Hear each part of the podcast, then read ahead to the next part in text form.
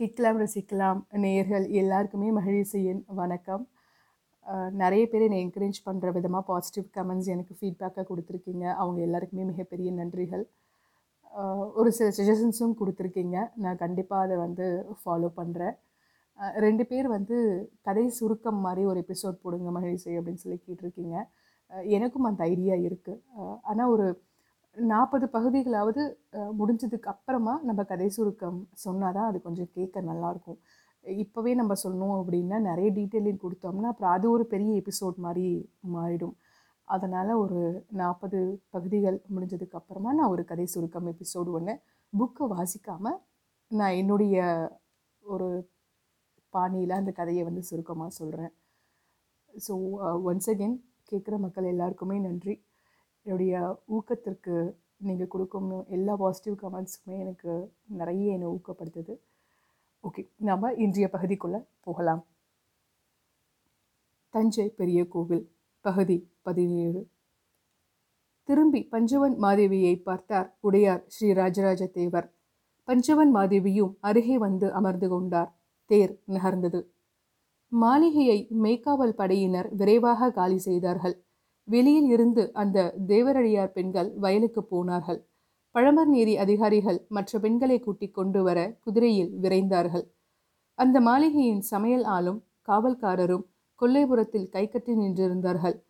மெய்க்காவல் படையின் 3 ஆட்கள் மாளிகையை சுற்றி வர அதில் தலைவனை போல தெரிந்த ஒருவன் மற்ற 2வரையும் பார்த்து, இந்த சமையல்காரனையும் வேலைக்காரனையும் விசாரித்துவிட்டு வாருங்கள், இவர்களை பற்றி தெரிந்து கொள்ளுங்கள் என்று சொல்லிவிட்டு உள்ளே நகர்ந்தான். கொல்லையில் நின்று விசாரிப்பதா அல்லது வாசலுக்கு போவதா? மன்னர் கிளம்பிக் கொண்டிருக்கிறார், எனவே வாசலுக்கு போவது நல்லது என்று யோசித்த மெய்க்காவல் படையினர், இருவரும் வாசலுக்கு வாருங்கள் என்று கட்டளையிட்டுவிட்டு வாசலுக்கு விரைந்தார்கள். சமையற்காரன் முன்னே நகர்ந்தான். சமையற்காரனுக்கு உதவியாக இருந்த வேலைக்காரன் இடுப்பில் இருந்து சிறிய பெட்டியை எடுத்து அதில் இருந்த வஸ்துவை புதர் மறைவில் கொட்டினான். கருப்பாய் வேர்க்கடலை அளவுக்கு 4 உருண்டைகள் அதில் இருந்தன. அந்த உருண்டைகள் செடிகளின் வேர்களில் விழுந்தன. அந்த வேலைக்காரன் செடிகளை வேடிக்கையாக பார்த்தான். இன்னும் 2 நாளில் இந்த செடிகள் முற்றிலும் கருகிவிடும் என்று அவனுக்கு நன்கு தெரியும். வாசலில் தேர் நகர மன்னரின் மெய்கீர்த்தி சொல்லப்பட்டது.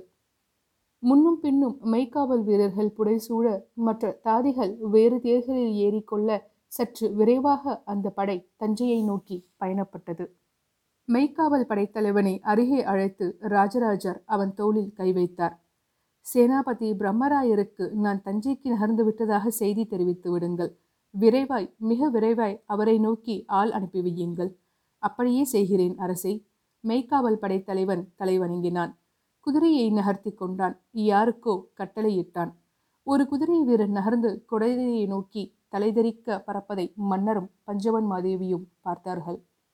பிரம்மராயர் எதற்கு இப்போது குடந்தை போயிருக்கிறார்? பஞ்சவன்மாதேவி மன்னரை பார்த்து கேட்டார். கருவூர்தேவரை சந்திக்க. மன்னர் ஒற்றை வரியில் பதில் சொன்னார். நம்மிடம் சொல்லவே இல்லையே. அவசியமில்லை. அவசரம் எனும்போது சில சமயம் அவர் என் உத்தரவை எதிர்பார்க்காது தன்னிச்சையை செயல்படலாம். கருவூர்தேவரை அப்படி அவசரமாய் பார்க்கும்படி என்ன நேர்ந்தது? பஞ்சவன்மாதேவி கேள்வி கேட்டார்.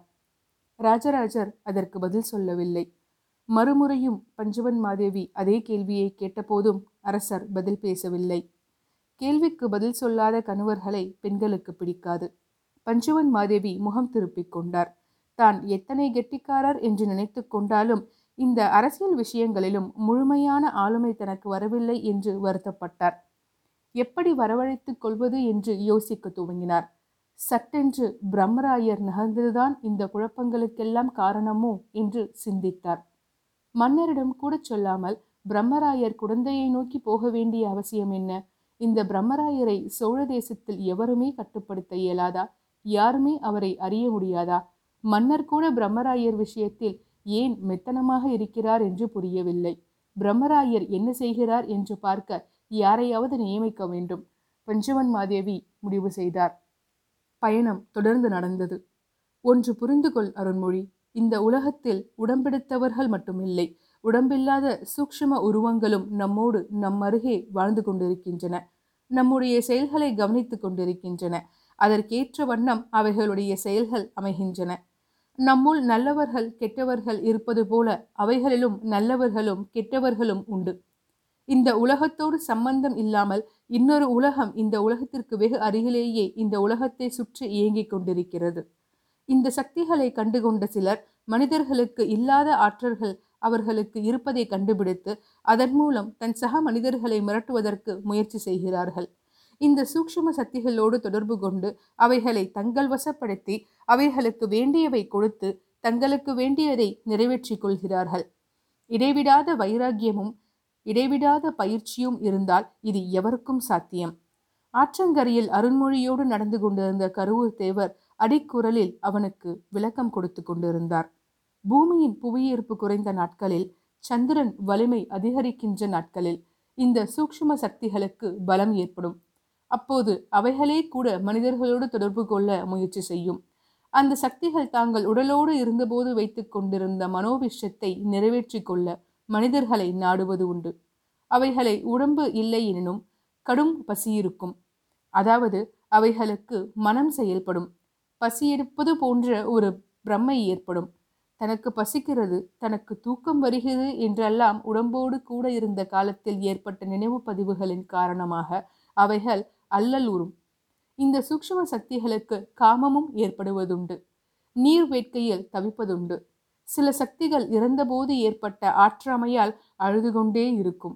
சில சக்திகள் எப்போதும் கடுங்கோபத்தில் இருக்கும். அருண்மொழி அவரையே வியப்போடு பார்த்து கொண்டிருந்தான். சோழ தேசத்தில் இந்த சூக்ஷ்ம சக்திகளை பற்றி யாரும் அதிகம் அக்கறை எடுத்துக் கொள்வதில்லை. இவைகளை முக்கியம் என்று கருதுவதற்கில்லை. அவைகள் உலகத்தில் அவைகள் இருக்கட்டும் என்று விலகி போய்விடுவார்கள். பாண்டிய தேசத்திலும் இவைகள் முக்கியமில்லை. ஆனால் மலைகளும் பள்ளத்தாக்குகளும் நிறைந்த சேர தேசத்தில் இவைகளுக்கு ஏனோ ஒரு முக்கியத்துவம் கிடைத்துவிட்டது. பரசுராமர் காலத்தில் இருந்தே சேர தேசத்தில் சூக்ஷ்ம சக்திகளோடு தொடர்பு கொள்வதற்கு என்று ஒரு தனிக்குழு இயங்கி வருகிறது. சேர தேசத்து முன்குடுமி அந்தணர்களுக்கு இவ்வித சக்திகள் மீது அபரிமிதமான ஆசை உண்டு. அவைகளை பயன்படுத்தி மக்களுக்கு நடுவே தங்களை உயர்த்தி கொள்ளும் அலட்டல்களும் உண்டு. ஆனால் அருண்மொழி ஒருமுறை இவைகளோடு தொடர்பு கொண்டு இவைகளுக்கு உண்டான தேவைகளை நிறைவேற்ற துவங்கிவிட்டால் இவைகள் மனிதர்களை எளிதில் விடுவதில்லை. எத்தனை கொடுத்தாலும் திருப்தி அடைவதில்லை. விதவிதமான அகோர ருசிகளோடு அவைகள் அலைய அவைகளுக்கு உணவிடுவதே மிகப்பெரிய வேலையாக, வாழ்நாள் முழுவதும் செய்கின்ற கடமையாக சிலருக்கு ஆகிவிடுகிறது. வேறு எது பற்றியும் யோசிக்க முடியாத நிலைமை ஏற்பட்டு விடுகிறது. இந்த சூக்ஷ்ம சக்திகளோடு தொடர்பு கொண்டவர்கள் வாழ்க்கை சுகமாக, சௌஜன்யமாக, சந்தோஷமாக இருக்காது. இவர்களுக்கு பேய் பிசாசை போல முகம் இருண்டு உலாவ தலைப்பட்டு விடுவார்கள். ஆற்றங்கரையில் என்னை நோக்கி ஓடி வந்த அந்த பெண் அல்ல. சூக்ஷ்ம உருவங்களுக்கு செயல்படுகிற உடம்பு வேண்டும். எனவே பலவீனமான உடம்புக்குள் அவைகள் புகுந்து கொள்ளக்கூடும். பூப்படைந்த பெண்கள், கருவுற்று 70 நாட்களான பெண்கள், மலஜலம் கழித்த பிறகு சுத்தி செய்து கொள்ளாத அந்தணர்கள், கடும் கோபத்தோடு தனக்குத்தானே பேசிவிட்டு தூங்கப் போகிறவர்கள், இவர்களின் உடம்புக்குள் இவைகள் புகுந்து கொள்கின்றன. சில சமயம் பசு, யானை போன்ற மிருகங்களுக்குள்ளும் இவைகள் நுழைந்து கொள்வது உண்டு. அடிப்படையில் இது ஒரு அருவருப்பான விஷயம். மனிதருக்கு தேவையில்லாத ஒரு நிலை. அதனால்தான் இதனை பற்றி அதிகம் நாம் பேசுவதில்லை. ஆனால் சேர தேசத்து அந்தணர்களின் ஒரு குழுவினர் பரம்பரை பரம்பரையாக இதையே தொழிலாக செய்து கொண்டு இதையே தங்கள் குடும்பத்தில் உள்ள எல்லா ஜனங்களுக்கும் பயிற்றுவித்து இடைவிடாத சூஷ்ம சக்திகளை அடக்குவதற்கான ஆயத்தங்களை செய்து கொண்டிருக்கிறார்கள். அடக்கி பிறர் மீது ஏவி தமக்கு வேண்டிய காரியங்களை சாதித்துக் கொள்கிறார்கள். ஆரம்ப வெற்றிகளை அடைந்து குதூகலிக்கிறார்கள். பிற்பாடு அவஸ்தைப்படுகிறார்கள். எத்தனை அவஸ்தைப்பட்டாலும் இந்த சக்தியின் மீது ஈடுபாடு கொண்டு விட்டால் இதில் இருந்து தப்பித்து கொள்ள மனம் வராது. இந்த உடையாலூரில் நீங்கள் இருக்கும் இடத்தில் இப்படிப்பட்ட சக்திகள் உண்டா? அருண்மொழி ஆவலாக கேட்டான். அவன் குரலில் லேசான கலவரம் இருந்தது. இதுவரை இல்லை, இப்போது வந்திருக்கிறது. கருவூர்தேவர் சற்று கவலையாக சொன்னார். எதனால் எதனால் இப்படி? சோழ தேசத்தின் தலைமையை அசைத்து பார்க்க முயற்சி செய்கிறார்கள். படை திரட்டி போர் நடத்தி ஜெயிக்க முடியாதவர்கள் பிசாசை ஏவி விடுகிறார்கள். யாரை நோக்கி ஏவி விடுகிறார்கள் குருதேவரே? அவர்களுடைய குறி மாமன்னன் ராஜராஜன். ராஜராஜனை நெருங்க வேண்டும் என்றால் கருவூர்தேவனை அடித்து சாய்க்க வேண்டும். கருவூர்தேவனை கலவரப்படுத்த வேண்டும். எனவே உடையாளூருக்கு அனுப்பிவிடுகிறார்கள். கருவூர் தேவன் யாரென்று சேரதேசத்து அந்தணர்களுக்கு தெரியவில்லை. எல்லாம் வல்ல சிவன் தன் வேலையை துரிதப்படுத்த எனக்கு உற்சாகமூட்டியிருக்கிறார். நான் தொடைதட்டி எழுந்து கொள்ள பைசாசங்களை அறிமுகப்படுத்துகிறார். இனி சகலமும் விரைவாக நடக்கும். சேரதேசத்து அந்தணர்களுக்கு சோழ மன்னர் மீது என்ன கோபம்? உண்மையில் யார் இதை செய்வது? அருண்மொழி கேட்டான்.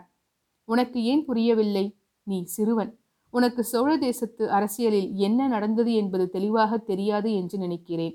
ராஜராஜன் பட்டத்துக்கு வரும் முன்பு சோழ தேசத்தை ஆண்டது யார் என்று உனக்கு தெரியுமா? தெரியும். உத்தம சோழர் என்றழைக்கப்பட்ட மதுராந்தகர். அருண்மொழி பதில் சொன்னான். மதுராந்தகருக்கு முன்பு சோழ தேசத்தை ஆட்சி செய்தவர் யார் என்று தெரியுமா? தெரியும். சுந்தர சோழர். சுந்தர சோழருக்கு பிறகு யார் ஆட்சிக்கு வர இருந்தார்கள் என்று தெரியுமா? அருண்மொழியை கூர்மையாக பார்த்தபடியே கருவூர்தேவர் கேட்டார். தெரியும். ஆதித்த கரிகாலர் இளவரசு பட்டம் ஏற்றார். அவர்தான் அரசராக வேண்டியவர். ஆனால் அவரை... அருண்மொழி தயங்கினான். சொல். அவரை பாண்டிய தேசத்து மன்னனின் ஆபத்து உதவிகள் கொலை செய்து விட்டார்கள். சுற்றி வளைத்து கொடூரமான முறையில் கொன்று போட்டார்கள் என்று கேள்விப்பட்டிருக்கிறேன். அப்படி கொன்று போட்டவர்கள் யார் என்று தெரியுமா? கருவுத்தேவர் கேட்டார். தெரியும். ரவிதாசன் என்ற பெயரை கேள்விப்பட்டிருக்கிறேன். உடையார்குடி அவன் ஊர் என்று சொல்லியிருக்கிறார்கள். அருண்மொழி பட்டன் ஆவலாக பதிலளித்தான். உடையார்குடி எங்கிருக்கிறது என்று தெரியுமா? தெரியும். போயிருக்கிறாயா? தங்களை சுருக்கியபடி கருவூர்தேவர் அருண்மொழி பட்டனை பார்த்து கேட்டார். அருண்மொழி பட்டன் காது பக்க தலைமுடியில் இருந்து நீர் வழிந்து தோளில் உருண்டு மார்பில் வழிந்து கொண்டிருந்தது. நான் உடையார்குடி போயிருக்கிறேன். எப்போது? குழந்தைக்கு வரும் முன் காஞ்சிபுரத்திலிருந்து வீரநாராயணபுரம் ஏரி வழியாய் உடையார்குடி போய் அன்று அங்கு 3 நாட்கள் தங்கிவிட்டு பிறகு குழந்தையை நோக்கி பயணப்பட்டேன். உடையார்குடி போக வேண்டும் என்று உனக்கு யார் சொன்னார்கள்? என் தந்தை. அவர் அங்கு நடந்தவைகளை ஒரு கதை போல எனக்கு சொல்லியிருக்கிறார். மாமன்னர் ராஜராஜரின் கோபம் பற்றி பேச்சு வந்தபோது அதன் வீரியம் பற்றி விளக்கி சொன்னார்.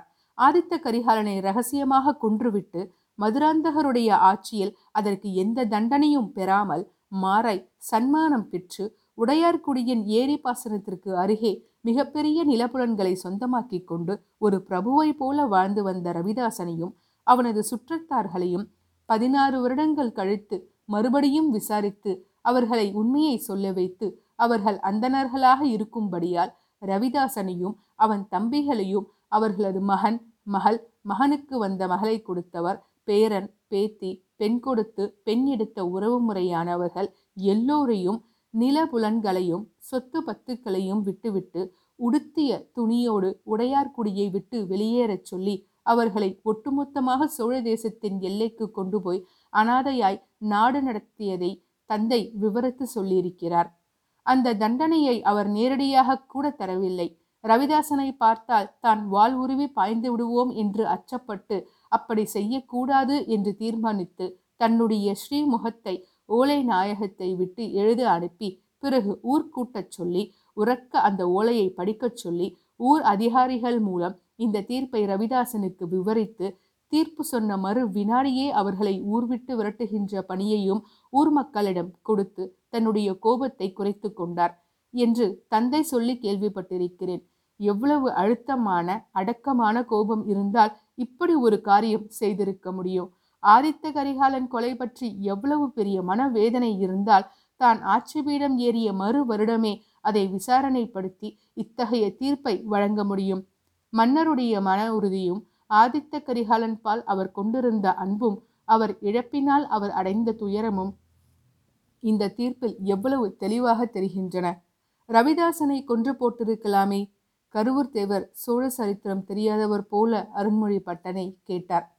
இல்லை, அது நல்ல முடிவாகாது. ரவிதாசன் மட்டுமே பொறுப்பல்ல. அந்தனர் குடும்பம் மொத்தமும் இதற்கு பொறுப்பு. அவர்கள் அனைவரும் பாண்டியனின் ஆபத்துதவிகள். சேர தேசத்தில் இருந்து பஞ்சம் பிழைக்க வந்தது போல் இங்கே வந்தவர்கள். வேத மந்திரங்கள் சொல்லி ஆகம விதிகள் சொல்லி மெல்ல மெல்ல மக்களிடையே புகுந்து பிறகு அரசியலில் நுழைந்து சோழ தேசத்திற்கு எதிராக செயலாற்றியவர்கள். அவர்களில் பெண்டுகள் கூட தண்டிக்கப்பட வேண்டியவர்கள்தான் என்று மன்னர் தீர்மானித்து அத்தனை பேரையும் சோழ தேசத்தை விட்டு விரட்டினார். ஒரு தூக்கு தண்டனையை விட, வாளால் வெட்டி ஒரு மனிதனை கொல்வதை விட 1326 பேர்கள் கொண்ட அந்த வம்சம் நடந்து நடந்து சோழ தேசத்தின் எல்லையை தாண்டி அனாதையாக நிறுத்தப்பட்டது போல உயர்வான தண்டனை ஒன்று தர முடியும் என்று எனக்கு தோன்றவில்லை. ராஜராஜத்தேவரின் கடும் கோபத்திற்கு இது ஒரு எடுத்துக்காட்டு. உடையார்குடியில் அந்த மண்டபம் பார்த்தாயா? ராஜராஜத்தேவரின் ஸ்ரீமுகம் வாசிக்கப்பட்ட அந்த மண்டபம் தானே? ஆமாம், பார்த்தேன். அங்கு சற்று நேரம் உட்கார்ந்திருந்தேன். கோவிலின் பின்பக்கம் போய் ரவிதாசனுக்கு கொடுக்கப்பட்ட தண்டனையை பற்றி விளக்கமாக எழுத பெற்றிருந்த கல்வெட்டையும் நான் படித்து பார்த்தேன். சோழ தேசத்திற்கு ஏற்பட்ட அந்த களங்கம் என்னை வேதனைக்கு உள்ளாக்கியது. மன்னராக இருக்க வேண்டிய இளவரசர் ஆதித்த கரிகாலரின் மனக்கேதம் தீர்க்கும் பொருட்டு அங்கே நெய்யில் ஒரு நந்தா தீபம் ஏற்றிவிட்டு வந்தேன். நான் இருந்த 3 நாட்களும் அந்த நந்தா விளக்கு சுடர்விட்டு பிரகாசித்து கொண்டிருந்தது. நிச்சயம் ஆதித்த கரிகாலரின் மனக்கேதம் தீர்ந்திருக்கும் அருண்மொழி. ஆனால் அந்த ரவிதாசன் ஆட்கள் இன்னமும் ஆடிக்கொண்டிருக்கிறார்கள், கருவூர்தேவர் சொன்னார். எனக்கு இதுதான் புரியவில்லை குருதேவரே. காந்தலூர் சாலை படையெடுப்பின் போது ரவிதாசன் குடும்பத்தினரை, குறிப்பாய் அவர்களில் போர் செய்யும் ஆண்களை ராஜராஜ சோழர் வெட்டி கொன்று விடவில்லையா? ரவிதாசன் ரகசியமாய் படை திரட்டுகிறான், காந்தலூர் கடிகையில் அவர்களுக்கு பயிற்சி கொடுக்கின்றான் என்று கேள்விப்பட்டுத்தானே உடையார் ஸ்ரீ ராஜராஜத்தேவர் கோபத்தோடு காந்தலூர் போனார். கடிகையை எடுத்த ரவிதாசனை தண்டித்தார். இன்னமுமாய் இருக்கிறார்கள் அந்த வம்சத்தினர். ஆமாம், அன்று குழந்தைகளாக இருந்தவர்கள் பெண்களால் வளர்க்கப்பட்டு அங்குள்ள குருமார்களால் பயிற்சி செய்யப்பட்டு சோழ தேசத்திற்கு எதிராக திருப்பிவிடப்பட்டு இருக்கிறார்கள். அந்த குழந்தைகளுக்கு வீரம் போதவில்லை. வாள் உருவி போர் செய்ய முடியாத அந்த 2 கெட்டாம் வாலிபர்கள் மந்திர தந்திரங்களால் சோழ தேசத்தை கவிழ்த்துவிட முடியும் என்று நினைக்கிறார்கள். இந்த கருவூர்தேவர் இருக்கும் வரை அது ஒரு காலம் நடக்காது. ரவிதாசன் மரணத்திற்கு பழிக்கு பழி என்று பைசாசங்களை ஏவிவிட்டிருக்கிறார்கள். இப்போது இந்த பெண் மூலம் ஆடிய பைசாசம் கூட கொல்லிமலையில் இருந்து இங்கு வந்ததுதான். கருவூர்தேவர் வெகு தொலைவே பார்த்தார். அருண்மொழி, உனக்கு வேலை வந்துவிட்டது. சோழ தேசத்தின் அரசரை காப்பாற்ற நீ தயாராக இருக்கிறாயா? கருவூர்தேவர் சற்றென்று திரும்பி கூர்மையாக கேட்டார். அருண்மொழி விரைப்பானான். இடுப்பில் இருந்து வாளை எடுத்து நெஞ்சில் வைத்து கொண்டான். படேரென்று நெஞ்சில் அரைந்து கொண்டான். இது என்னுடைய மண். ராஜராஜர் என்னுடைய அரசர். என் உடல், பொருள், ஆவி அனைத்தும் அவருக்கு சமர்ப்பிக்கிறேன். இந்த தேசத்திற்காக, என் மொழிக்காக, என் சமயத்திற்காக, என் மன்னருக்காக எதையும் எப்போதும் இழக்க நான் தயாராக இருக்கிறேன். இது சத்தியம் என்று அருண்மொழி உணர்ச்சி பொங்க கூறினான். தொலைதூரத்தில் மேற்கே இடியிடித்தது. ஆமாம், உன் தகப்பனா சேனாதிபதி பிரம்மராயர் இப்போது எங்கிருக்கிறார்?